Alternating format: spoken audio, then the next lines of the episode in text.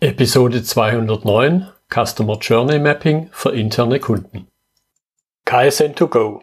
Herzlich willkommen zu dem Podcast für Lean-Interessierte, die in ihren Organisationen die kontinuierliche Verbesserung der Geschäftsprozesse und Abläufe anstreben, um Nutzen zu steigern, Ressourcenverbrauch zu reduzieren und damit Freiräume für echte Wertschöpfung zu schaffen, für mehr Erfolg durch Kunden- und Mitarbeiterzufriedenheit, höhere Produktivität durch mehr Effektivität und Effizienz an den Maschinen, im Außendienst, in den Büros bis zur Chefetage. Heute habe ich Janine Greinbrink bei mir im Podcastgespräch. Sie unterstützt Unternehmen bei Veränderungsprozessen. Hallo Janine. Hallo Götz, schön, dass ich da sein darf. Ja, klasse, dass du dabei bist. Ich habe schon einen halben Satz zu dir gesagt, stelle ich gern noch mal in zwei, drei Sätzen intensiver vor. Ja, mache ich. Also wie du eben schon gesagt hast, ich helfe Unternehmen und natürlich den Mitarbeitern bei Veränderungsprozessen jeglicher Art. Das kann zum Beispiel Thema ähm, Einführung von Geschäftsprozessorganisationen sein oder ich mache auch sehr gerne Customer Journey Mapping. Das geht so ein bisschen in dieses Customer Experience Management, mhm. also Unternehmen dabei unterstützen, wie sie ihre, ihre Prozesse und Teams auf den Kunden ausrichten. Und ja, da bin ich Facilitator, Moderator, Coach, so eine Mischung aus allen. So mhm. würde ich das mal umschreiben. Genau. So, jetzt haben wir uns ja halt, du hast das Stichwort so genannt, Customer Journey, aber in einem ganz speziellen Kontext. Aber zum Einstieg vielleicht trotzdem mal, weil nicht jeder vielleicht den Begriff kennt und damit vertraut ist, was versteht man allgemein unter Customer Journey? Ja, das, wenn man das so mal relativ kurz umschreiben möchte, geht es darum, dass man Unternehmen und ihre Services und Produkte aus Sicht der Kunden wahrnimmt. Hm um Kundenerwartungen zu verstehen und abteilungsübergreifend an der Erfüllung von den Kundenwünschen zu arbeiten. Also das kann man, würde ich sagen, ist so eine Kurzumschreibung mhm. von Customer Journey Mapping. Mhm. Und ich glaube, dann gibt's schon nochmal einen Unterschied. Bin ich im B2B, also habe ich Unternehmenskunden als Kunden oder habe ich halt Verbraucher, Customer als Kunden? Da gibt es, glaube ich, schon nochmal einen Unterschied. Und, und das möchte ich auch vielleicht, um den Rahmen noch ein bisschen aufzuspannen, auch nochmal unterscheiden zu, zum ja. Einstieg. Ähm, also ich würde das mit einem mit Beispielen beantworten. Ich glaube, dann ja. wird's am ehesten fassbar, was mhm. man da machen kann und was für Fragen man damit beantworten kann. Also ich habe mit einem Unternehmen, mit einem Anbieter von Cloud-Lösungen gearbeitet für kleinere und mittlere Unternehmen, also eben B2B. Mhm. Und die haben zum Beispiel die Frage beantworten wollen, wieso verkaufen wir unsere Buchhaltungssoftware nicht so erfolgreich, wie wir uns das wünschen?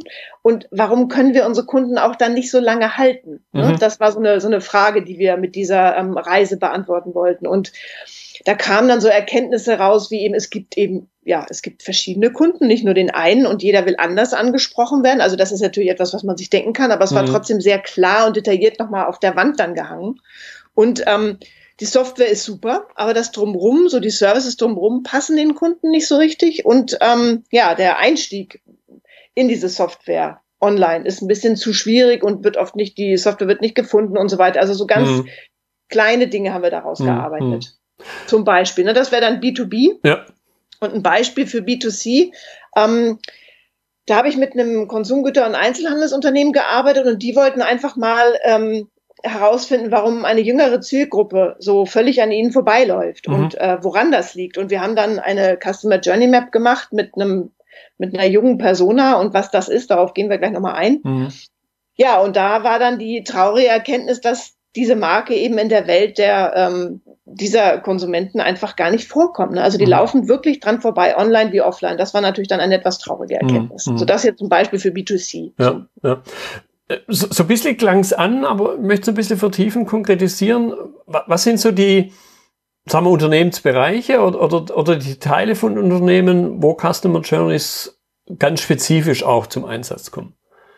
Ja, so klassisch ist es eine Marketingabteilung, die das gerne im Auf, in den Auftrag gibt oder Vertriebsabteilung. Mhm. Ähm, das ist so das Klassische, weil es kommt ja aus dem Customer Experience Management, also da eben, wo man erfahren will, was der Kunde da draußen in der Welt wahrnimmt, wenn er denn mit dem Unternehmen zu tun hat. Das ist so klassisch. Aber Customer Journey Maps, die kann man dann auch anders nennen. Also ich habe da auch einen neuen Namen mir ähm, rausgearbeitet. Die kann man im Prinzip für alles anwenden, weil die so unheimlich, ja, ich sage mal gerne hemdsärmelig sind. Die sind sehr schnell verständlich, mhm. sehr visuell. Man kommt schnell rein in die Methode. Also man kann damit zum Beispiel auch in der Personalabteilung da ähm, mal dran arbeiten, wie denn die neuen Mitarbeiter so ins Unternehmen reinfinden oder auch nicht. Ne? Also mhm. so eine, so eine Kollegen-Journey sozusagen machen. Ähm, mhm wie man Unternehmer, äh, wie man Mitarbeiter schneller bindet, einbindet und so dann einfach auch ähm, schneller ins Unternehmen reinbringt und die Kunden damit glücklicher machen kann, mhm. ne, wenn man das so sagt. Also man kann da sehr, sehr viel mitmachen. Ja. Bevor wir jetzt ganz konkret und ansatzweise hast du es ja auch gerade schon einen Einsatzfall angedeutet, aber nochmal einen, einen Schritt davor, was, was sind so typische Elemente aus einer Customer Journey? Ja. Aus was besteht so eine Map dann auch? Also ähm, gehen wir mal erst auf die Map ein. Du hast es gerade schon gesagt. Kannst du dir wirklich so ein ganz großes Blatt vorstellen, was an der Wand hängt? Da steht dann Customer Journey Map drüber. Und da haben wir dann, ähm, das ist aufgeteilt in verschiedene Phasen, die bearbeitet werden. Also das ist ja eine wirkliche Kundenreise, die man macht, jetzt so im mhm. klassischen Sinne. Und da kann dann zum Beispiel die Phase stehen, ähm, Aufmerksamkeit oder Kauf oder Service nach dem Kauf oder auch vielleicht Rückgabe des Produkts und so weiter. Also das wären so die Phasen. Darunter hättest du die Aktivitäten, also die dann diese Persona, mit der man diese Reise unternimmt, sozusagen abläuft. Also das kann dann sein, dass die Persona gehe in die Stadt, will eine Hose kaufen, ne? mal so ganz mhm. platt sagt. Und dann so Kontaktpunkte, wo man eben, wo diese Persona, diese, diese, ähm, der Kunde mit dem Unternehmen in Kontakt kommt. Zum mhm. Beispiel ein Schaufenster, ne? Oder ein Online-Formular. Das wäre so ein Kontaktpunkt. Und dann darunter steigt man wirklich in die, ähm, ja, in die Gefühle ein. Ähm, oder was der, der Kunde braucht. Ähm, was braucht der Kunde, ist dann so, so eine Frage oder wie fühlt er sich? Und ähm, dann geht es um Themen wie, ähm, hat er, ein, man sagt so gerne Pain Point oder Wow Point, das sind so mhm. die klassischen Begriffe in dem Bereich. Da geht es darum, hat der Kunde ein schön, schönes Erlebnis, was so einen richtigen Unterschied macht, wo er denkt, wow, geniale Marke, die gefallen mir, da bleibe ich. Oder irgendwas, was total schief gelaufen ist, wo er sich denkt, pff, hier kaufe ich nie wieder ein. Ne? Das sind so, ja. das ist auch ein Punkt. Und dann geht's dann, also das ist so diese, diese Kundenperspektive. Und wenn man die sozusagen abgearbeitet hat, abgelaufen ist, dann geht's in die Aktivität, also in die ähm, Erkenntnis und Ideen rein und auch Verantwortlichkeiten im Unternehmen. Und das ist auf so einer Map, wo dann alle davor stehen und mit Post-its, Wildpappen. Mhm. Und ähm, du brauchst eine Persona, das habe ich jetzt schon öfter anklingen lassen. Mhm. Das ist so, ähm, das sind Hilfsmittel. Man könnte sagen, komponierte Charaktere, mhm. die äh, das Wissen über so eine Nutzergruppe greifbar machen. Also wirklich eine Person, die stellst du dir genau vor, die hat einen Namen, ähm, was weiß ich, Bernd Müller. Und ähm, der hat dann verschiedene Eigenschaften, der hat einen Job, der hat, ist verheiratet, also die Lebensumstände werden geklärt, ähm, Hobbys, wo er arbeitet, wie viel Geld er hat und so mhm. weiter auf was für Kanälen er sich rumtreibt, ne, was für Zeitungen er liest. Also das, das muss jemand sein, den du dann, da hast du das Gefühl, du hast den kennengelernt und mit, ja. damit du auch erkennen kannst, warum der vielleicht einen Service gut findet oder auch nicht. Ne? Das mhm. ist so ein, das ist ein ganz wichtiger Punkt, den du bei so einer Customer Journey Map, also bei so einer Customer Journey Mapping brauchst. Mhm. Ich glaube, der andere Begriff, Synonym wahrscheinlich sogar, ist Avatar, oder? Ähm, ja, also damit habe mit dem Begriff ähm, mache ich ehrlich gesagt gar nichts. Deswegen mhm. kann ich dir nicht sagen, ob das genau gleich eingesetzt wird. Aber ich denke mal, dass es dasselbe ist, ja, würde ich okay. einfach ja. sagen. Ja. Also so, so, so wirklich ein Typ und gerade auch da, auch da nutzt man ganz oft den Namen und, und vielleicht noch dann, je nach Situation, was hat er für eine berufliche Funktion genau. und so weiter. Und, ich, und, und das ist jetzt auch ein guter Punkt, wenn wir nämlich zu unserem eigentlichen Thema kommen, nämlich jetzt das für interne Kunden und mein, du bist auch ein bisschen im Lean-Kontext unterwegs wie kann ich es halt in dem Lean-Umfeld nutzen? Und da bin ich auf den Artikel von dir gestoßen, wo du da ganz konkret drauf eingehst. Ja, ähm, also ich habe eben viel mit, mit Marketingabteilungen äh, im Bereich Customer Journey Mapping gearbeitet und dann kam bei mir ähm, beruflich einfach auch das Geschäftsprozessorganisationsthema dazu und wie man ähm, Unternehmen und ihren Mitarbeitern helfen kann, Prozesse besser aufzubauen und die Abteilung besser miteinander zu vernetzen. Und da habe ich mir gedacht, das diese, diese schöne Map, mit der ich so gerne arbeite im anderen Kontext, kann man da doch bestimmt auch irgendwie einsetzen. Dann habe ich ähm, auf meinem Lean-Stammtisch ähm, einen ähm, Continuous Improvement Manager, wie das so schön heißt, ne? also ein Lean-Manager, der verantwortlich ist für Lean-Einführung bei Kerrygold. Ich darf die auch nennen, weil ich mhm. mit denen ähm, da eine Vereinbarung habe. Und der hat mir gesagt, Mensch, du, wir haben da so Kommunikationsthemen bei uns zwischen Technikabteilung und Produktion, mhm. so Klassiker. Ne? Ja, und klar. Da, hast du nicht eine Idee, was können wir da machen? Da habe ich gedacht, weißt du was, lass uns doch mal gucken, ob wir da nicht Customer Journey Mapping einsetzen können. Einfach eben so eine, wir haben das dann Kollegen-Map genannt. Ja. Und ähm, wir haben uns das angeguckt und dann tatsächlich auch zwei Personas uns äh, rausgesucht, ne, ein Techniker und ein Produktioner. Und ähm, dann haben wir in diesem Unternehmen mit vier Technikern und vier Herren aus der Produktion, haben wir dann so eine, so eine ja, eben so eine Kollegenreise gemacht. Ne? Also ein, ein Thema, womit die öfter mal Probleme haben, einfach aus zwei Perspektiven uns angeschaut. Und ähm, das heißt, da haben wir den internen Kunde. Der interne Kunde war dann zum Beispiel der Techniker oder eben der Produktioner und da ging es um einen Maschinenstillstand. Das war so der Klassiker bei denen. Maschine steht still, Techniker wird gerufen und der Produktioner hat das Gefühl, es dauert zu lange, mm, der Techniker mm. hat das Gefühl, der Produktioner hat keine Geduld, ne? Und was dann so passiert auf beiden Seiten. Und das war, das war sehr spannend und sehr erhellend ja. ähm, und hat eine Menge Spaß gemacht. Ja, kann ich, kann ich mir vorstellen. Gut, äh, das vielleicht noch, noch ein bisschen tiefer gebohrt. Was weil der hat ja im Grunde, der, nennen wir es mal Auftraggeber, der da auf dich zukam, der Lean Manager oder, oder KVP Manager, hat ja irgendeinen Schmerz gehabt. Und sprich, er sollte sich ja dann irgendwas lösen. Was, was sind so die typischen Vorteile, die ihr da wahrgenommen habt oder die ihr da auch rausgearbeitet habt von so einer Vorgehensweise? Ja, das, ähm, das, da sprichst du das, das spannende Thema an, dass es, also die, die Geschäftsführung hatte das Gefühl, ne, so in den Geschäftsführungen, in, in, den, in den Führungskräfterunden kamen immer wieder so Spannungen zwischen Technikabteilung und äh, Produktion raus. Mhm. Und dann hieß es, die haben garantiert ein Kommunikationsproblem. Mhm. Das war so der Aufhänger, ne, mit dem ich da ähm, dann reingegangen bin. Und wir haben aber ganz schnell direkt eigentlich so in den ersten äh, Gesprächen mit der Truppe rausgefunden, dass die nicht das Gefühl hatten, dass sie Kommunikationsprobleme haben. Ne? Und wir haben dann eben durch durch diesen Perspektivwechsel rausgefunden, das sind einfach Prozesse, die gar nicht da waren, beziehungsweise nicht befolgt wurden mhm. von Führungskräften und Mitarbeitern. Ne? Und die waren auch ähm, aufgedrückt, also ausgearbeitet von den Führungskräften und ich kam mhm. nicht aus der mhm. Mannschaft und die wurden einfach nicht eingehalten. Und dann kam es zu Kommunikationsproblemen. Ne? Das war aber ein Symptom und nicht die ja. Ursache. Ja. Und das ist, das ist halt, eigentlich ist es fast egal, warum man dann da reingeht, sondern man findet dann immer die Nadel im Heuhaufen, weiß dann, ah, daran liegt es und gar nicht an den Kommunikationsthemen, ne? weil die haben sich alle gut verstanden und haben auch alle miteinander gesprochen. Mhm. Ja, ja, und, und, und wenn man den jetzt äh, praktisch ah, schon fast ein Problem einreden würde, so nach dem Motto, ihr könnt nicht miteinander umgehen und miteinander kommunizieren, dann hat man ja plötzlich äh, zwei Fronten gegen sich. Ja, richtig. Und es war, also die waren auch, ähm, also die sind natürlich eh immer erstmal skeptisch. Ne? Man stellt denen dann die Persona vor, die wird dann gemeinsam erarbeitet. Also die stellen wir denen auch, habe ich denen auch nicht da so einfach vor die äh, da, an die Wand gehängt, sondern gesagt, guck mal, die zwei Jungs, die mit denen arbeiten wir heute, lass uns die gemeinsam bearbeiten und dann, mhm. dann, dann nehmen die das auch leichter an. Aber die haben trotzdem gesagt, du, warum sind wir hier? Wir haben kein Kommunikationsthema. Mhm. Ne? Und dann mhm. ähm, haben wir eben erklärt, warum, was unser Auftrag ist und oder was wir an dem Tag klären wollen. Und dann ähm, haben die sich auch darauf eingelassen. Aber es ist, das ist völlig richtig. Die waren erstmal auch ein bisschen so von wegen, wir haben Kommunikationsprobleme, okay. Äh, wir haben, glaube ich, andere Themen, die wir klären ja. müssen. Ne? Das ja. war ganz spannend. Ja, ja, okay, ja, spannend. Okay, gut.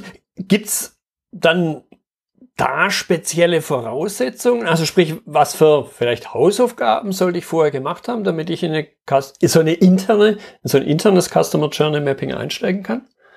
Ähm, nee, du musst, du brauchst im Prinzip einfach nur du, irgendein Ziel, was du erreichen möchtest. Ne? Also zum Beispiel jetzt hier von der Geschäftsführung Kommunikationsproblem lösen. Mhm. Und das ist so, also als klares Ziel soll das dastehen und dann, ähm, oder, oder eben, wenn man klassi klassischerweise Customer Journey Mapping macht, eben äh, unsere Produkte näher kennen aus Außensicht. Ne? So was, was erlebt der Kunde da draußen. Mhm. Das ist, ähm, mehr, mehr musst du, mehr musst du als Firma nicht machen, sondern du musst, also was wichtig ist, ist das Team. Ähm, da bin ich auch immer, ähm, sehr klar, wenn ich mit den Auftraggebern spreche, das sollte sehr, sehr heterogen sein. Also am besten mhm. alle Geschlechter, alle Altersstufen, alle Abteilungen und am besten die, die ähm, auch am nächsten dran sind, entweder am, an der Problemstellung oder eben am Kunden. Ne? Weil man dann die ganzen Perspektiven vor der Wand stehen hat sozusagen. Mhm. Und dann kann man wunderbar dran arbeiten. Und sonst bringe ich alles mit. Also ich bringe diese Map mit, ich bringe Post-its mit, Stifte, alles. Also mehr mhm. musst du eigentlich gar nicht machen. Ja, ja ich, ich wollte ein bisschen drauf raus, also ich muss jetzt nicht eine super duper dokumentierte Prozesslandkarte haben, eventuell sogar Detailprozessmappings, Wertstromdiagramme, so klassisch, was man halt hat, wenn man ein Managementsystem hat. Mhm. Ähm, nee, brauchst du nicht. Also was dann, äh, also die Erkenntnisse und Ideen, die dann an so einem Tag oder an zwei Tagen entstehen, rauskristallisiert werden, die zeigen natürlich dann oft, okay, äh, wir haben da gar keinen Prozess mhm. in dem Fall oder wir haben, äh, oder unser Prozess hinkt oder den befolgt ja gar keiner.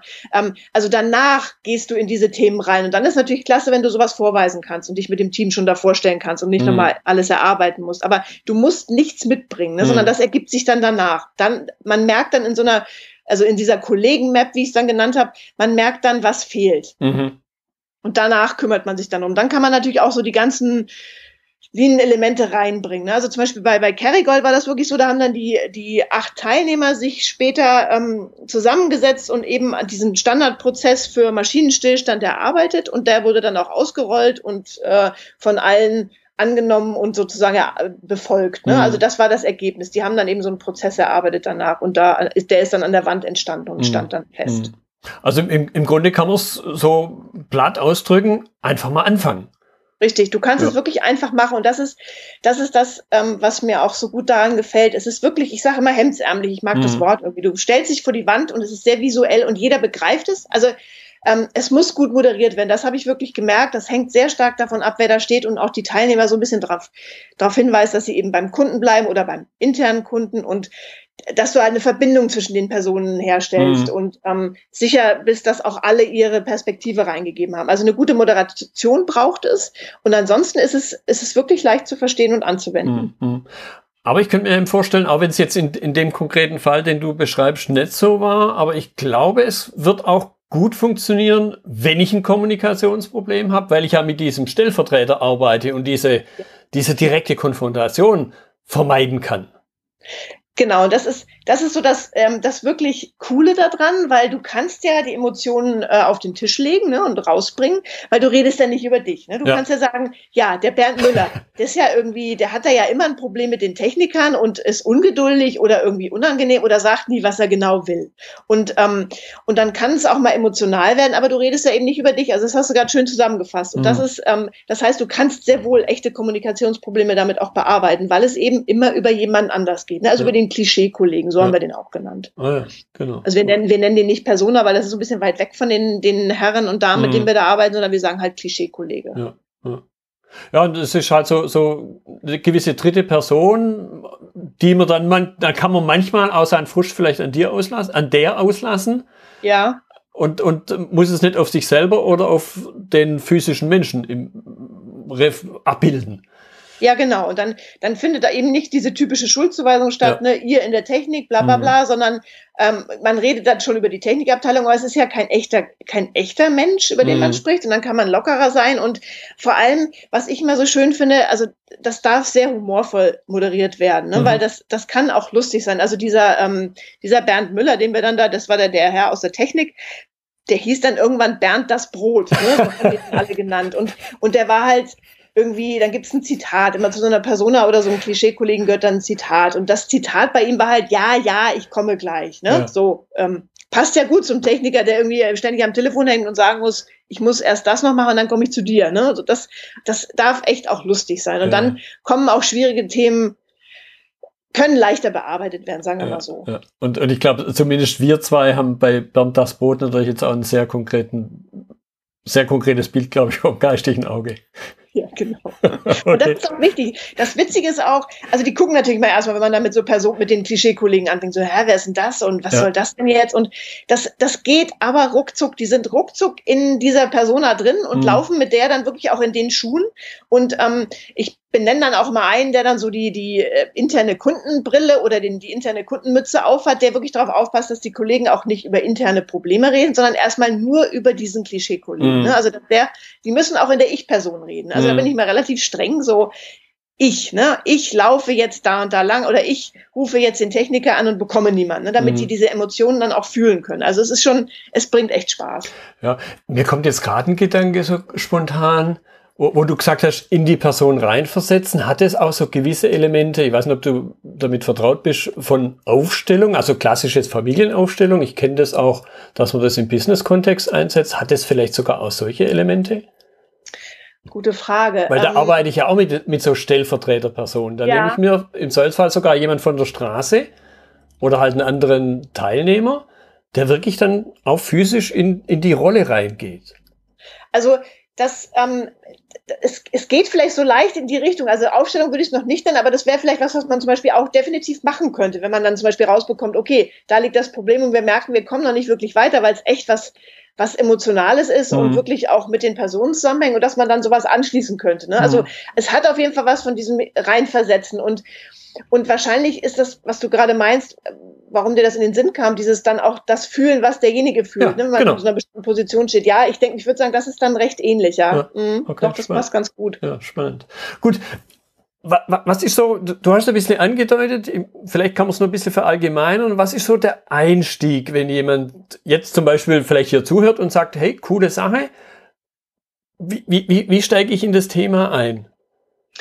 Ähm, also es gibt dafür, äh, gibt dazu, meinst du jetzt so literaturmäßig oder in welche Richtung? Oder? Nee, wenn ich in diesen, wenn ich jetzt zum Beispiel halt äh, Wertstromdiagramm aufnehme, dann gibt's einen klaren Prozess, wie ich mhm. mit dem umgehe. Wie stelle ich einen, Wert, einen Wertstrom auf? Wie mache ich die Analyse? Oder auch wenn ich eine Prozesslandkarte aufnehme, wenn ich Prozessmappings mache.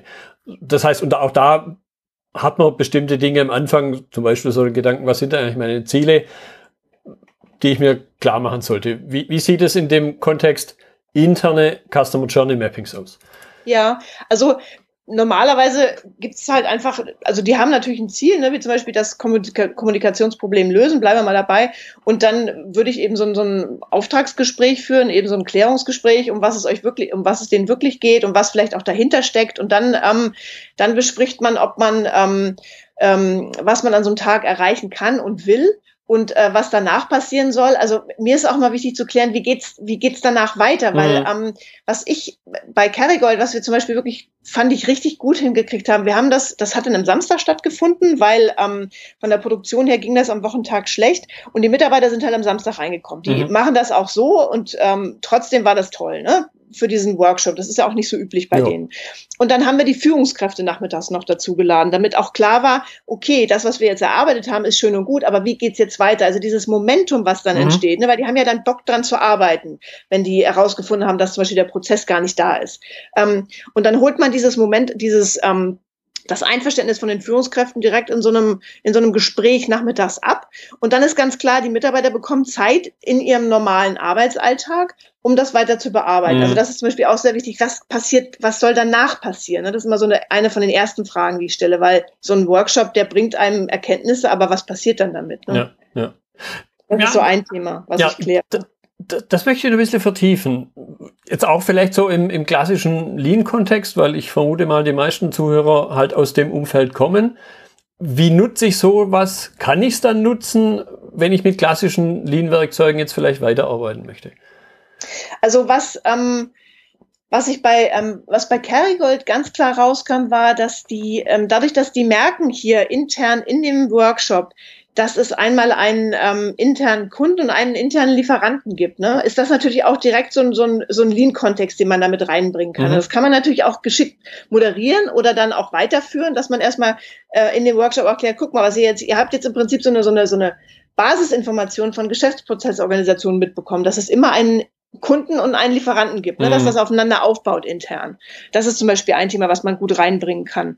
Und ähm, dass man dann eben einfach den Boden legt, ähm, für Prozesse, die danach ausgearbeitet werden. Also es ist einfach eine gute, ich würde mal sagen, eine gute Bodenbereitung, mhm. auch wenn man ähm, Lean schon eingeführt hat und merkt, mhm. es hinkt an einigen Stellen. Oder man kann zum Beispiel auch bearbeiten, warum hinkt es denn? Mhm. Wir haben jetzt ne, zig Workshops gemacht, so das der Klassiker, ne? Ja. zig Workshops gemacht, alle wissen, wie die Methode funktioniert oder die Methoden, die da verwendet werden und dann klappt's nicht. Ja, mhm. warum nicht? Und dann ist natürlich oft so, dass eben die Prozesse, die vielleicht eingeführt wurden, gar nicht eingehalten werden mhm. und, und, und. Oder es eben wirklich Kommunikationsthemen gibt. Ne? Mhm. Ne? Also man kann das unheimlich gut einbauen in so ein, so ein, so ein Lean-Management-Thema. Mhm. mhm. Hat das jetzt erklärt oder brauchst du dann? Ja, nee, du, passt, passt wunderbar. Äh, wenn jetzt jemand sagt, ja, okay, spannend, Customer Journey, habe ich vielleicht schon mal was äh, gehört oder vielleicht sogar gelesen, gibt ja auch Literatur und so weiter. Jetzt speziell zu diesem internen Kontext, gibt es irgendwas, wo, wo man sich weiter informieren kann? Nee, das habe ich ja erfunden. Ah, das ist ja noch Nein, das, kann, das kann gut sein, dass das schon jemand vor mir erfunden hat. Ich habe mir das, ich habe tatsächlich mal recherchiert, ob ich da irgendwas zu finde. Ich habe nicht viel gefunden ne, zu diesem Thema Customer Journey Mapping im Kontext Lean. Da habe ich kaum was gefunden. Also das, hab, das, das Konzept habe ich tatsächlich für mich erarbeitet, mhm. zusammen mit dem, mit dem ähm, Kollegen da von, von Kerrygold.